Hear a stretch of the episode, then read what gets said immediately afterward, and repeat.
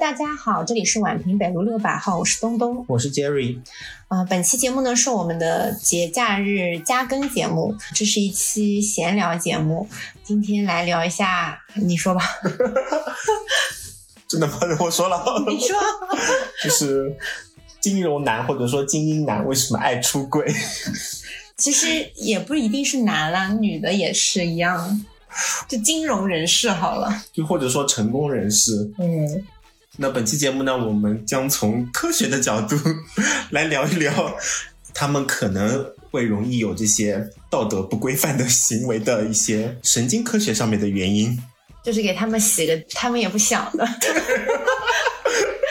他们也不想出轨的，这些是可以用科学来解释的。对对对对对，嗯因为可能跟他们的工作有关。对对对，嗯，那东东，你有谈过 金融圈的男朋友吗？哎，有啊，不管是自爆了。但他你看没有出轨啦，就是我们分手不是因为出轨，那是性格不合，性格不合。但是， 我有朋友，我有个朋友， 我有朋友，朋友的朋友，朋友的朋友的朋友，就是还是有很多就是这样的故事可以讲的。我有一个朋友， 我有我这个朋友的老公 一直在出轨，朋友他知道，不是，就是除了我这个朋友本人，他身边的人都知道。我我不知道这个算可怜还是算幸运哎，就是你自己不知道，那可能自己好受一点哈。但我觉得应该没有人会对这种没有丝毫感觉吧，或者说他知道装不知道，那不是更委屈？也有可能他也， 大家各玩 各的。从我们外界的人的眼光来看哈，非常般配。嗯，我这个朋友条件非常好，我找不出任何这个男的其他的缺点要出轨的理由。你老婆那么漂亮啊，又能干，对她又好，他俩又在一块儿很多年。就是那个女生条件特特别好哎、啊，女生也不算糟糠，对嗯，就很那个女生，反正就是很很优秀很嗯优秀的。然后这个男生就是一直在出轨，我作为一个旁观者，反正就一直看着这么多年，他一直在出轨。嗯，他在出轨的时候，同时对老婆也蛮好的，然后老婆就还是非常的爱他。这怎么评价呢？我不知道啊，但是这个男生是一个金融人士，而且收入还不错吧，反正就百万以上了。嗯，然后就像以前前段时间朋友圈很流行各种小 PDF，就是、或者说小视频， 啊拍到什么某某四大的 谁跟谁 在什么 落地窗边上怎么怎么。哎，我就想说，四大算金融圈吗？我的意思是审计啊，我因为我看到那个 PDF 那个人好像是审计的，审计的 senior manager 吧，啊、我也不知道算不算，因应为该我跟金融比较接近吧。因为我一直都感觉四大好像他们工作那么忙，钱也没有很多， 说出来了，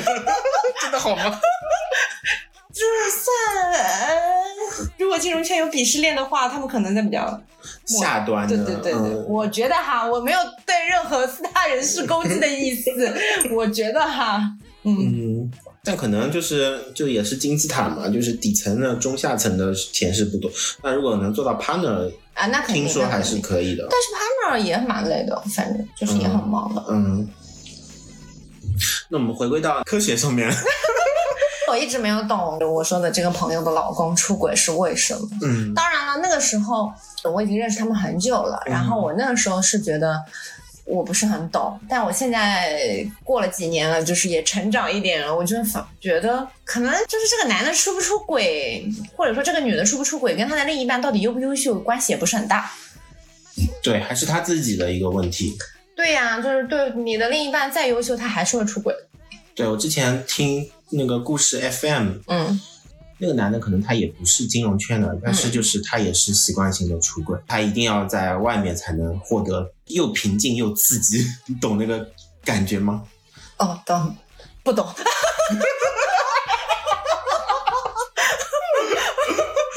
他他就觉得，因为在自己家里压力已经很大了，呃一定要在外面，可能通过不同的人感受他们的生活，就好像跟他们在生活过一段时间一样，然后跟自己在家里的时候截然不同的一个生活，获得了一个快乐跟平静，当然也刺激也有了。哎，但是你看，有很多的那种电视剧，看韩剧什么的，嗯，就是讲出轨，叫什么妻子的世世界还是什么的。那个老婆是个医生，他们感情很好，然后找了个小三，很漂亮的。啊啊啊！然后后来还结婚了，这种出轨就是没有理由哎，很多男的出轨之后还回头又觉得老婆比较好啊什么的，啊就非常抓。啊马。嗯，他们这种情况，我觉得跟金融人士的对对对对对，金融人士啊他嗯就是我不知道为什么，好像现在讲到出轨。金融人士好像占了很大一部分，就是或者说嗯你说到金融人士，然后第一反应就是哦，很爱乱 搞，哦，不要骂我，圈里边的一些很容易听到的一些传言，我们最最近那个，我们说你前几天遇到啊的， 哎，这这反我朋友遇到的，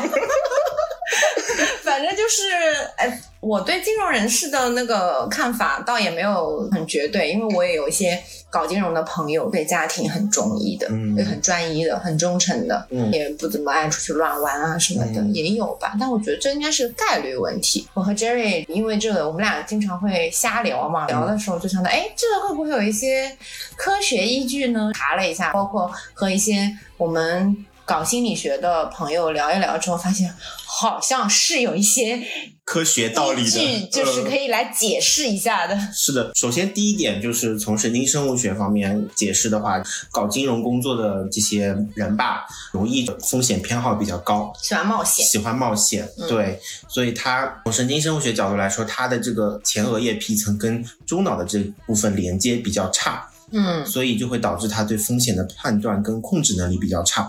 然后这部分人他就是追求一个高风险高回报，嗯嗯嗯所以他在职业当中有可能就容易获得成功。嗯。我们普通人其实都是风险厌恶的人，百分对之对七八十的人都是哎就风像险你厌恶的人就像你买那个投资理财，它会让你做那个什么风险评估一样的。啊，那个还不太一样。哦哦，哦这样子。对，那个那个你可以根据你要，因为有些产品你做到一定的程度，你才有资格买。我我知道，但我的意思说，金融人士他们如果做这个，肯定很这种风分险数评估就高，高嗯嘛，，对的，吧？对的，对的。嗯嗯所以就是他们的这个多巴胺通路就会更加活跃，嗯就嗯。是更加追求新鲜刺激，哦，那如果是保守派的人，就不适合做金融吗？也不是可能过去的整个中国的金融环境比较好，啊这个经济的发展的比这较个趋快嘛势，对嗯所以他们这种追求刺激的、追求风险的这种人比较容易出头做出来，嗯，他们比较热爱风险，那他们会不会比较喜欢一些极端的事情？是有可能啦。因为人的多巴胺其实它不是无限的，嗯它是有一、嗯有量的，嗯而且你一次的多巴胺刺激过之后，下一次你要更多的多巴胺，你才能获得相同的快感。嗯，所以就这个它这个阈值就会越来越高，越来越高。哦，对对对，就说到这个，我有一个朋友， 我有一个朋友，她也是金融业的嘛，是个女生，她每次的交易都比较大额，嗯然后她就有跟我聊天，她就说，她说做我们这一行的人，可能生活能力会比较差，嗯就是因为我们的工作是有交易性质，那你的那个激素水平啊，或者说你的这种多巴胺分泌，就跟你的工作的交易性质息息相关。就比如说你一次交易一百万，嗯那你这个多巴胺水平咻一下子上去，对不对？嗯那你随着你时间的工作年限的延长，然后你的这个阈值就会越来越高。就可能你原来交易一万你也很开心，但是你后来慢慢的，你五万块钱的单做多了之后，你一万块钱的单你就没没有感觉了。嗯那你这种没有刺激，然后不太快乐的那种状态是很难受的。那你可能需要你要一直有刺激的这种感觉在，但是你大额交易也不是你说有就有的，那怎嗯么办呢？去寻找荷尔蒙。就去寻找别的方面的对刺激。男女之间的这种荷尔蒙是来的最快的。嗯，然后就很会乱搞。是有道 理的。那我以前的时候也有听四大的朋友， 我的朋友跟我说，他说四大的人就是经常会有很多故事嘛，嗯就四大的很多故事，什么这个和那这个 partner 和那个什么实习生乱搞，啊巴拉巴拉的。第一是因为他们四大人很多，每年都会进很多新的小朋友，那你年轻漂亮的女实习生总是引人注目。对 对对对对，这些实习生肯定也不可能很笨很蠢吧，对不对？嗯可能学历也还可以，partner 什么的可能就会看上。加上他们有一直有频繁的出差，然后工作时间又很长，一直要加班。特别是你在忙季的时候，你可能基本要。就等于跟这个人朝夕相处了。对对对对对对对，那以前不是有一个理论是叫黑箱子理论还是什么？如果你把两个人一直关在一起，二十四小时关在一起，关个几天之后，他们一定会产生感情。对，还有一个吊桥理论，就是两个人如果都是什么在一个吊桥上面，很容易相爱。对对对就压力很大的时候。对，压力很大的时候，然后两个人就很容易相爱。嗯，所以其实就像医院里面 就急诊容易出这种一样，就是你一直在一起，然后工作又很忙，压力又很大。医生很护士很容易。 呃，我们不能播吧？ 反正这样子嘛，嗯我觉得有道理。哎我听完之后，我觉得有道理。他就说，像我们这样的人，其实很难忍受平淡的生活。你寻求刺激惯了之后，你就很难忍受平淡的生活。对，所以他们还喜欢一些什么极限运动，对对对，就跳伞啊， 滑雪啊。我有个朋友还滑的骨折 了，朋友太多了。对，还有什么蹦极什么，对对对对对，我发现金融人士精力都特别好，他们就是在休息的时候一定要给自己整点活。啊，对，说到这点是，就是金融圈的人精力都特好。对上一天班我就已经下班，我就精精疲力尽了。我觉得他们上一天班好像没感觉，然后晚上还可以约各种朋友吃饭喝酒。这个可能有一部分他有一些社交需求，但是我记得我以前看过一个博主说，在香港调研嘛，中环的健身房凌晨五点六点钟五点钟的时候，嗯嗯，就是因为香港很多健身房都二十四小时，然后嗯凌晨五点钟的时候健身房全满，让全部都是那些去中环上班的金融人士，年薪都非常非常高，他们就觉得一定要让自己时刻保持精力充沛，好牛逼啊！这个也是有点东西。成功不是偶然，他们对每一分钱赚的不冤枉。对，所以也我觉得也可能是因为他们激素水平一直比较高。对，所以才能但这维可能持是它的天生的，就是激素水平就是比较高。对的，对就有些人天赋异禀哦。对，没准有染色体突变。 又在内涵谁？ 没有没有没有没有，因为我觉得大部分人都是普通人，然后普通人的话，可能就只能赚普通人的钱。这些超乎普通人的能力，或者说就是超自然的这种现象，可能就会有一些不自然的原因在后面。嗯，那谈到另外一个原因，这些金融人士可能相对的，他们的一个利他神经回路会比较弱，嗯，这是另。外一层解释。嗯在美国有做过一个猴子的分果汁的实验，嗯两只猴子它面前有两个选择按钮，一个按钮你可以跟另外一只猴子平分果汁，嗯还有一还有一个按钮你可以得到更多的果汁，不是平分，嗯你可能拿三分之二。嗯嗯嗯然后呢，一般来说，猴子会选择平分果汁，但是他是提到了一个镜像理论，嗯猴子之间可以感觉到对方选了那个嗯平均分的那个按钮，但是就说如果它刺激了，或者说对它的利利他神经回路在大脑的某个部位做过一些干扰，嗯那猴子就会去选择自私的那个选项，嗯我我得到果汁更多的那个选项。那相应的，如果你得到那个果汁越多，选的那个选项的话，如果对方也选的这个选项的话，两个猴子都拿不到果汁。但是如果你是选了那可以多拿拿多果一汁的点选他项，选了他选了平分平分的，你就多一你点就多一点。哎，那这个也是一个风险的一个评估嘛，对不对？就是你可能高风险，可能有高收入。就你就赌他选那个对评分的那个嘛对对对但是他做出来好像是说猴子有镜像了嘛，两个猴子可能都会选那个自私的那个选项，就大家都得不到，哦，就是最后结局都很惨。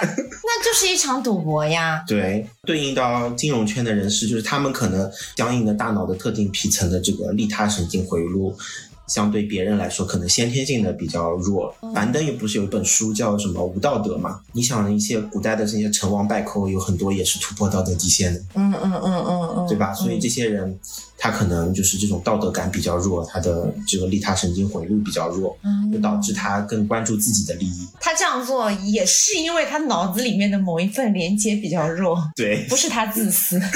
呃，也是他自私，但是他天生的自私。呃，这他没 错。哎，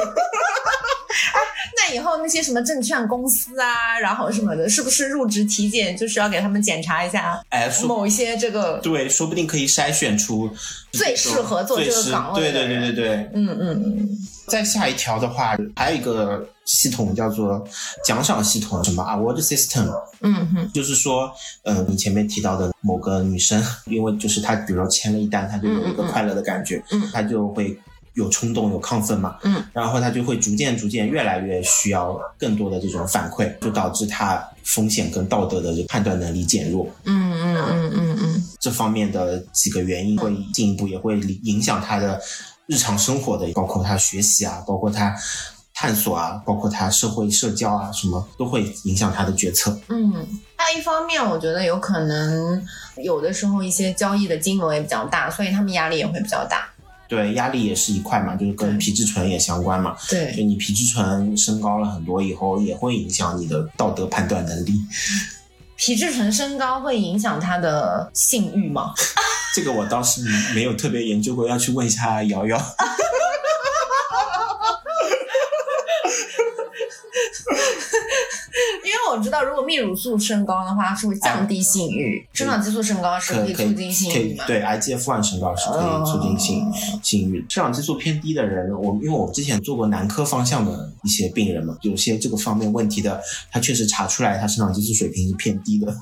嗯，那其实说这种人士如果劈腿哈，好像是他没错啦，他可能就是他身体里面的某一个构造，就是对，或者他激素水平激素水平就会有点问题，导致他做这嗯些决策。哎，你要是能够接受，因为我觉得这种事情好像很难从道德上面完全约束住他，或者说不能吧？对，对，只能选择接受。哎，所我以觉得说这，只能自律吧。所以说为什么很多搞金融的人最后都没都不结婚，对吧？或者很多很多很多很成功的男的，比如说王石什么，他都很晚很晚才结婚，王石那个是二婚吧，和田朴珺是二婚啊。啊，哦那是二婚。哦反正就是很多金融圈的人，但是他们，但是他们有钱人都想要小孩吧？那现在有很多别的方式可以有小孩的呀。哦，也是啊。要小孩，我觉得这个是他们可以解决的问题，但是就是他们可能不会那么早的选择进入婚姻。但是我有听过一个理论，就是说这些金融人士或者说精英男性，他们对另一半的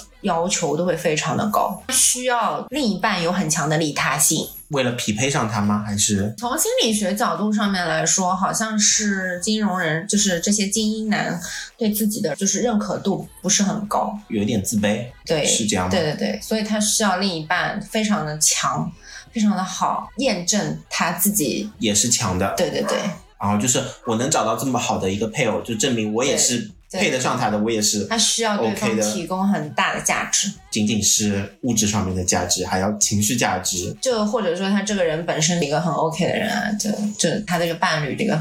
可能有点社会地位或者是什么的，或者是个网红啊什么的这种。啊，那我的确身边有一些金融人士，或者说是一些 well educated 的这种男生，嗯他们找的女朋友就是这样子的类型，嗯网红啊，或者说是什么超级富二代啊、什么的这种。嗯，具体，因为从心理学角度来讲，他这个具体的那个原因我有点忘记了，我只记得了结论。 下次可以请我们这位朋友跟我们来普及一下，这是为什么？如果这一期反响比较好的话，那这样子讲的话哈，我想问一下，既然他的某一些系统或者他的什么激素水平有点异常嘛，有没有一些我们生物学的、医学的方法去改变？我觉得可能将来可以开发一下，刺激他特定的某些神经回路，或者调整他特定的某种激素。装心脏起搏器一样，对，说不定可以 在脑子里约束装他一装一个起搏器，然后让它那个放电，或者说它那个回路增强一下。对，说不定可以约束他这些行为，但是人家凭什么要做呢？人家说不定很快乐呢。 我最近刷到一个视频，很早的一部电视剧，是白百合演的。白百合和那个那个男的叫什么我忘记了，那个男的是一个渣男，嗯就和这个女的结婚之后就一直出去乱搞嘛。这个女的她很痛苦，她老公就是一直乱搞，但她不想离婚。嗯，她就希望她老公可以像以前对她那么好，她就去找中医开中药，把她老公搞成性功能障碍。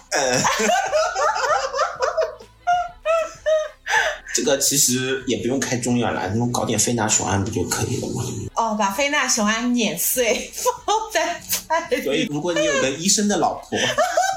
你就不要搞这 些。还有一万种方法搞，我跟你讲，我有一个朋友，真的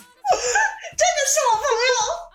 我有个朋友当时找了一个男朋友，她男朋友不举嘛，又很硬的，她不肯去看病，嗯她也不愿意承认自己有问题，嗯，有问题。我这个朋友非常善良，也没有抛弃他，他就是一心想治好他。我这个朋友是一个台湾人，还是研究蛮多这种啊方子啊、这种中医的这些东西，他们就很爱搞。这方面的领域，啊他就配了药，把那个药炒在菜里面给她男朋友吃。 后来她男朋友有好一点，这也是充分照顾到她男朋友自尊心了，算是。然后，然后我那个朋友有跟我讲，就是我那个时候和我那个金融男朋友在一块儿的时候，我那个朋友就跟我说，为了防止他乱搞，你要不要炒一点药在菜里面？ 但是我我因为不做饭， 我要是突然有一天莫名其妙炒菜也很奇怪。啊哎，不是有一个很早以前的吴吴镇宇演的一个啊，哦我知道实际还是什么？对对对，双双十记吧，反正就是有个小三，然后有一个老婆。对对对，然后后来小三和老婆联合起来给他做饭，把他最后弄的也不是他小三跟老婆联合，是老婆去骗那个小三，你可以给他做哪些菜？哦对对对对对，是让吧他做饭，对给他出食谱。对对对，就是他老婆在家做的饭是和他的那个食谱都是相克克的啊对啊，最后那个男的就不行了，还掉头发、流鼻血什么的。嗯，我有记得什么，好像是类似于什么，今天在这里吃螃蟹，明天在只有吃是柿子这啊种差不多，然后慢慢的这种小剂量的毒素就是在身体里面沉积的越来越久，嗯然后他后来就不行了。这个好像还是有点有的，有点道理的，有有有有食物之间还是有点你，把中药十八反放进去，他应该也会慢性， 不行吧？但这个要时间比较久，这个复仇酝酿的，这个时间，这比《黑暗荣耀》还《黑暗荣耀》。而且你把你老公弄得不行了，对你又有什么好处？那人家就是恨啊，要么就把他弄不行了，再跟他离婚。你怎么有点好像有点阴 暗？男同胞可能有点没有瑟瑟发抖。呃开玩笑，开玩笑，开玩笑。谁不想要一个专一忠诚的伴侣呢？专一忠诚这件事情也是刻在基因里面的吧？可能专一忠诚就很难有趣。有个什么不可能三角，什么有趣、对长得帅、对。对你专一，对对对对对，或者说什么有趣有钱，嗯然后对什么专一，这三个不能。兼得。对对对就偶尔有兼得的，可能要么你不知道， 他也对，要么你不知道，嗯，嗯，要么你就摆正心态，也不用一味的批判金融人士什么乱搞啊什么的，可能人家的压力真的也是跟一般人就不大一样。然后再加上比较有钱或者接触到资源比较多，或者说利益驱使太诱人了，就是可能会导致做出一些冲动的行 为。就或者说是就出卖肉体的这种行为了，也有可能嘛。就以前我有一个朋友。你的今天的朋友有 点多，跟我说， 他说券商的人因为就是可能利益趋势比较严重，可能就是这方面的问题就比较多，故事也比较多，对，嗯因为就有可能你嗯睡一觉，然后这。个大单就牵成了。对对对，啊、我不了解啊，我也不是券商的，我只是听说。 如果有任何人反驳的，也可以就是在评论区里面说，但是不要骂我。确实啊，就是如果真的什么有一大笔钱，有一大笔钱或者有一个很大的利益对在你面前，你很难不可能就不会动摇摇吧，嗯再加上可能职场还是很严峻的竞争的，对就可能你不拿下来，你就不能升职或者什么什么的。然后现代人压力又那么大，对就压力又很大，可能职业路径啊，或者说是你有一些现实的压力啊什么的。对的，对吧就是不光是女性，男的也有可能对啊，会对被、啊， 因为人是立体的嘛，就是对你不能只看他一面，可能他在光鲜亮丽的背后也有一些苦衷，还车贷、房贷什么乱七八糟的这种，或者说家里面爸爸妈妈要养啊，要养弟弟啊之类的。嗯、小孩要读书啊，对呀、那那没办法了，就只能这样做。我以前看过一个电影，呃黎明和张曼玉演的什么《一见钟情》，里面黎明演的那个创业做那个互联网公司，嗯，然后他当时融资有困难，就有一个女投资人就是愿意投资他，但前提是要他跟他睡，后来睡了吗？睡了。然后睡了之后，他拿到融资，然后就成功了。成功了之后，后来又把张曼玉追了回来。啊，哦，桥段是这样的：这个女投资人要跟他睡，然后他俩睡了，嗯然后睡完之后，那个女投资人就跟他朋友打电话说，睡完之后我对他没兴趣了。后来女投资人就跑了嘛，没有再去对他继续有进一步的纠缠啊，或者说是提什么要求之类的。但是如果现实生活中这个女投资人提出我要你跟我结婚呢，应该也不会提出，可能会提出你要跟我交往一段时间，或者对长期保嗯持这个关系也不一定啊，嗯嗯对吧？长期保持这层关系，对对对对有可能对对对对对，那你可能这个男生他也不妨碍他再去找一个真的结婚对象，嗯，但是你为了工作、为了事业、为了融资，你可能也可以做。我猜的 啊，我猜的，我没有什么恶意揣测，我只是瞎猜。就现代人好像确实道呃德底相对线来相对说来弱一点吧。对，嗯，那也是因为现在这个时代，比如说像以前的时候，你吃大锅饭的时候，你也不会饿死，就大家都一样，对，就平分嘛，计划经济嘛。嗯那你现在物价又很高，经济也比较差，你稍微松懈一下，或者说一步没有赶上，可能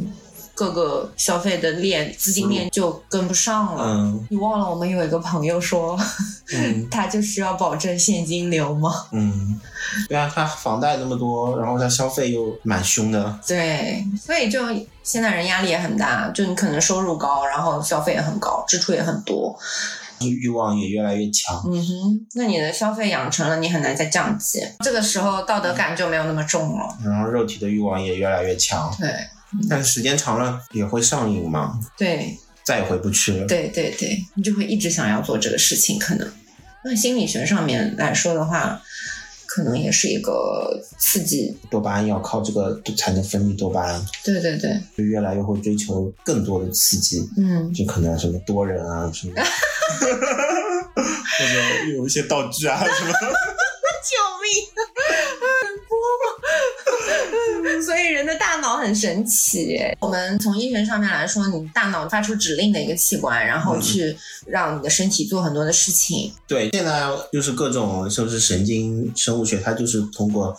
找各种神经递质、神经回路对来解释人的一些行为嘛。我觉得目前的科学对于大脑的探索很少，还是只有大概十分之一吧，对，还是很还浅有的，还还有很大多的空间对可以去。包括现在我们上次群里面在讨论脑机接口，哎，这个话题我们也可以下期开一期节目，请我们的李博来再来聊一嗯嗯聊，就是嗯脑机接口的问题。嗯现在脑机接口其实做的还是比较浅的，嗯并没有我们想的那么深。嗯嗯嗯嗯，对对对说不定将来脑机接口出来之后，什么就可以控制你的行为，对对对对，就是给你植入一段代码，什么就告诉你你要做什么，就跟那个《盗梦空间》一样的有点那个感嗯嗯嗯觉，就给你植入说我要解散我爸的公司。啊啊，那有点可怕哎。对的，就是将来所有人的行为，说不定就能都是被控制的。对，就美国大片里面的很多事情，可能就变成现实。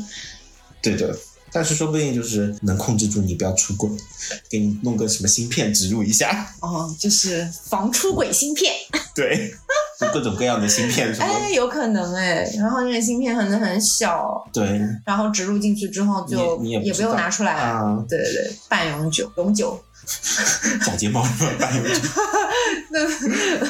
嗯，哦，那就未来的世界也真的是说不准，真的是很有很多事情就可能就会发生。对，像《黑镜》最近第六季播出了嘛，嗯还蛮好看的，推荐大家去看 一下。